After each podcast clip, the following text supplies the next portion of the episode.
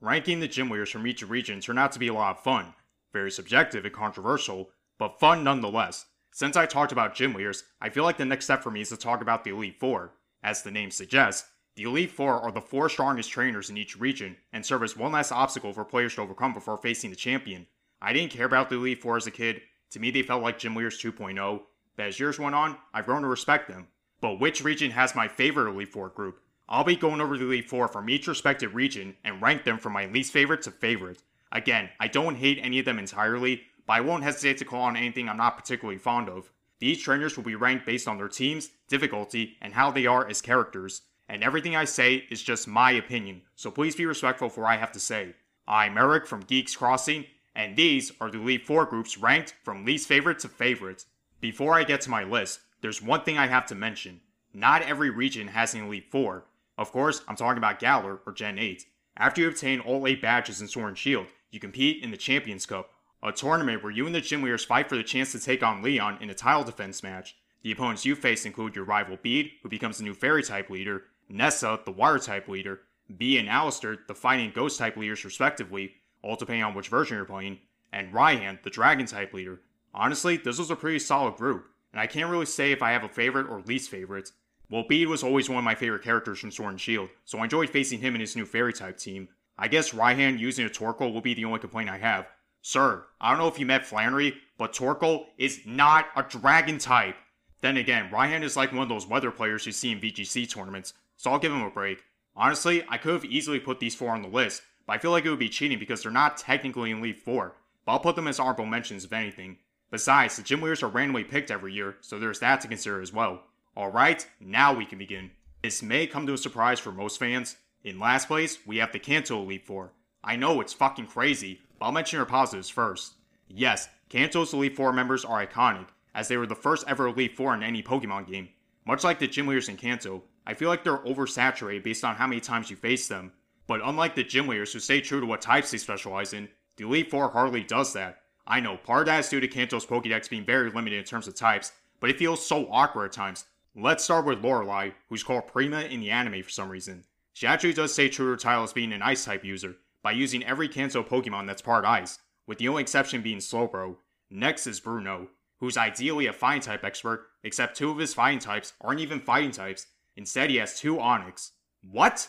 That never made sense to me as a kid, and it still doesn't. You could have at least given him Primeape, but no, let's give him Onix 2.0. Agatha is honestly the worst of them all, and it's not just because of the way she constantly shits on Professor Oak, but her quote unquote ghost type team is very questionable. We all know the only ghost types introduced in Gen 1 was the Gengar line, so that already puts her team at fault, and the only other Pokemon she uses are Golbat and Arbok, who aren't ghost types, mind you. Excuse me, are you a ghost type expert? Because it sounds like you're a poison type expert instead. As for Lance, he definitely has a heart of gold when it comes to giving speeches and shit, but his dragon type team is very underwhelming. I know Gyarados and Aerodactyl look like dragons, but they don't have the actual dragon type now, do they? Doesn't help that Kanto only has three dragon types, with all of them being part of the Dragonite line. I do appreciate the Gen 1 remakes for improving their teams in the postgame, but it feels very, very awkward to go back to them now. Still, without them, future games won't have something to improve on. I hope you Gen 2 lovers are in a good mood, because for once, Johto isn't ranked last, but instead, second to last. Yeah, I probably just pissed you guys off even more for not ranking them any higher. anyway, I think Johto has a solid Elite 4 group, with two of them being returning veterans from Kanto, those being Koga and Bruno. I mean, the Gen 2 games are meant to be sequels to Gen 1, so I understand what they were doing. But was it really necessary? I mean, Koga's star Janine takes over the Poison type gym in Kanto, but why would you have Bruno be part of Johto's Elite 4 when he's already part of Kanto's Elite 4? And on top of that, Johto already has a gym leader representing fighting types, that being Chuck. Again, what's the fucking point? Alright, what about the members who are actually from Johto? First off, we have Will, who has a good psychic type team. Next, we have Koga, who continues to show off how versatile the poison types can be, and Forretress, who he has for some reason. Bruno actually takes my advice and gets rid of one of his Onix for a natural fighting type, but he still shouldn't have Onix to begin with. Last, we have Karen, a solid precursor for all the snarky dark type users we meet in future games, and her team's not that bad either. Except, would it make more sense to replace Gengar and Vileplume with Sneasel and Tyranitar? You know, the only other dark types introduced instead of using two random Pokemon from Kanto. Speaking of which, once again, I have to criticize Gen 2 again for being over reliant on Kanto. There shouldn't be any excuse for Will to have Xatu as his only Johto psychic type, and Bruno must think he's still in Kanto because his only new fighting type is Hitmontop. At least Koga and Karen tried adapting, but for Karen, it's a little disappointing. Even though I'm still critical towards Johto as a whole, I will cut the Elite Four some slack for trying to be unique. Finishing up the bottom three, we have the Kalos Elite Four. If there's one thing I completely forgot to mention, it would have to be the rooms or chamber each member has. I think the Kalos Elite Four has some of the best chambers in any Pokemon game, from two giant swords embedding to the ground, fire and water pillars bursting from the field, and even a giant dragon statue coming to life.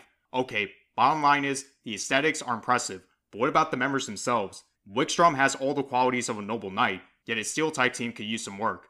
Klefki and Aegislash could pose a challenge, but having Probopass means he's begging to be assaulted by ground types. Malva used to be associated with Team Flare, which is really interesting, and their fire type team is solid, with their best members being Talonflame and Chandelure. Again, why couldn't you give her Houndoom? Drasna may act as the typical elder, but she's not terrible or anything. Actually, if you're not careful, she could be deadly with her Noivern and Dragalge. Also, I like how she gives you a little pep talk after beating her. As for Siebold, not only is he part of the Elite Four, but he's also a famous chef in Kalos, though I think his War type team could use some tweaks. I know Barbaracle and Clawitzer are there because they're the only other War types introduced in Gen 6, but did you have to make his last two Pokemon be from Kanto? Sadly, much like the Gym Leaders, these guys hardly pose a challenge, which is another reason why they're ranked this low. The Kalos Elite 4 may have earned points for aesthetics, but it's not enough to excuse their easy nature. In the middle, we have Alola's Elite 4. I know, it's fucking crazy to think I put Alola this high despite my hatred towards Gen 7, but here I am, actually giving Sun and Moon some positive feedback. Hmm.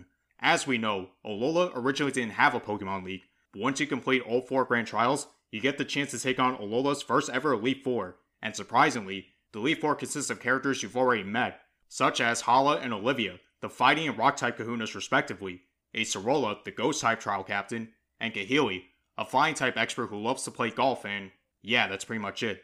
As much as I enjoyed seeing something like this, it does feel a bit underwhelming. I mean, we've already met slash battled these people before, so it does feel very weird to face them again, especially Hala and Olivia. Okay, but do these four pose any sort of challenge? That's honestly a hit or miss. Hala does have an impressive team with Bewear and Crabominable being his heavy hitters, but he's still a pushover.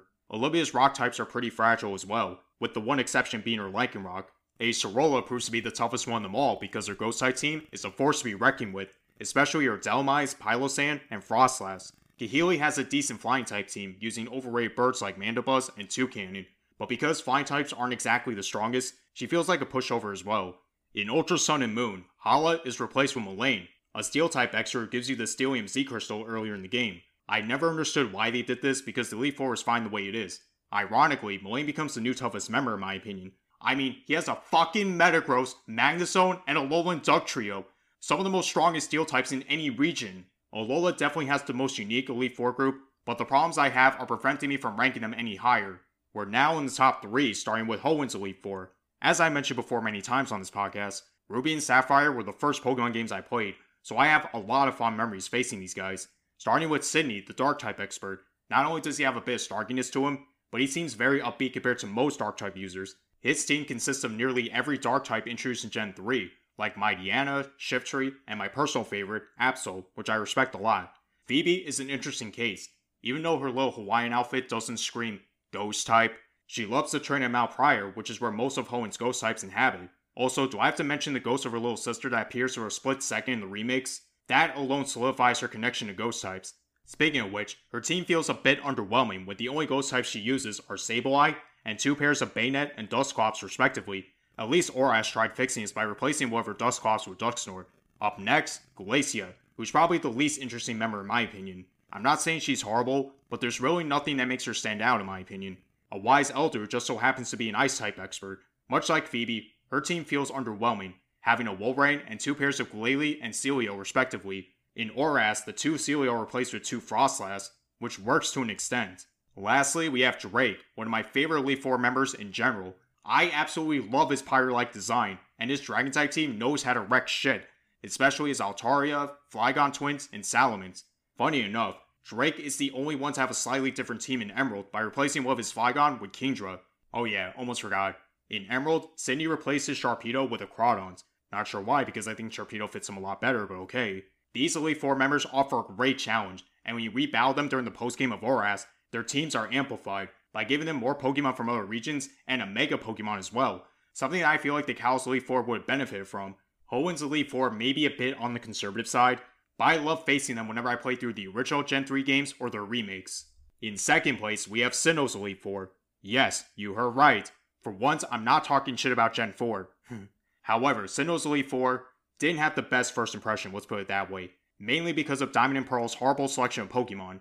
I'll admit, Bertha, the ground type expert using a Sudowoodo, isn't that bad, but Flint, who's supposed to be a fire type expert, instead has a Drifblim, Steelix, and Lopunny on his team. Are you fucking kidding me? Those three aren't even close to being fire types!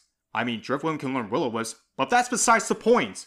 Fortunately, Game Freak must have realized how fucking stupid this was, because Platinum gave them a major upgrade, both in terms of teams and difficulty. Let's start with Aaron, the bug type expert.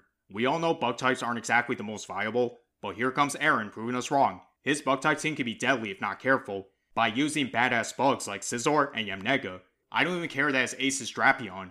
Okay, maybe I care a little because it's not actually a bug type. Hey, who cares about technicalities? Not me. Bertha went from having a mediocre ground type team to an even better ground type team, replacing Pokemon like Sudowoodo and Quagsire with Gliscor and Rhyperior. Having two Pokemon that are four times weak to grass types was dumb. But is four times weak to grass. Shut up. Anyway, Flint actually has a legit fire type team by replacing his non fire types with Houndoom, Flareon, and Magmortar, who becomes his new ace, though personally I still think Infernape fits him better. I also like how we meet Flint before fighting Volkner. Like I said before, these two are best friends, which made me respect them a lot more, especially when we got to fight them in a tag team during the post game. Finally, we have Lucian, the Psychic type expert. Because Psychic types are usually OP, he easily became the toughest member, not just in Platinum, but in DP as well, exchanging decent Psychic types like Girafarig and Medicham for stronger ones like Espeon and Gallade. Even its ace Bronzong is no pushover, given its ridiculous defenses. Out of all the Elite Four groups, Sinnoh went through the most changes, which made me respect them a lot more, I just hope they use their Platinum teams for the Gen 4 remakes. Please, Game Freak. Please.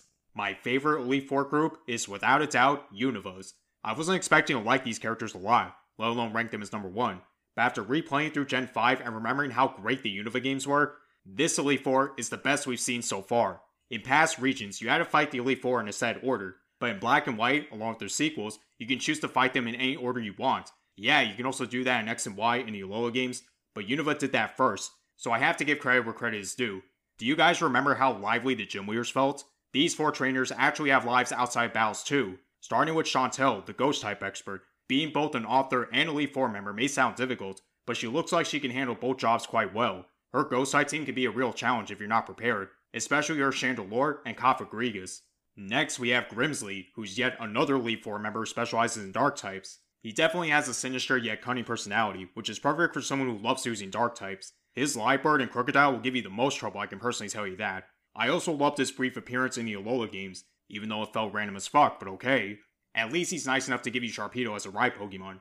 Then we have Caitlin, who, as we all know, debuted in the Sinnoh games as the ruler of the Battle Castle, but you don't actually fight her, instead you face her butler, Dirac. Dirach? However the fuck you say that name. Yes, the little girl who constantly shouted, Dirac! CP for this trainer at once, became the psychic type member of Unova's Elite Four. That's fucking insane and completely unexpected. Same thing goes for the power of her psychic types, mostly Sigilyph and her ace, Gothitelle.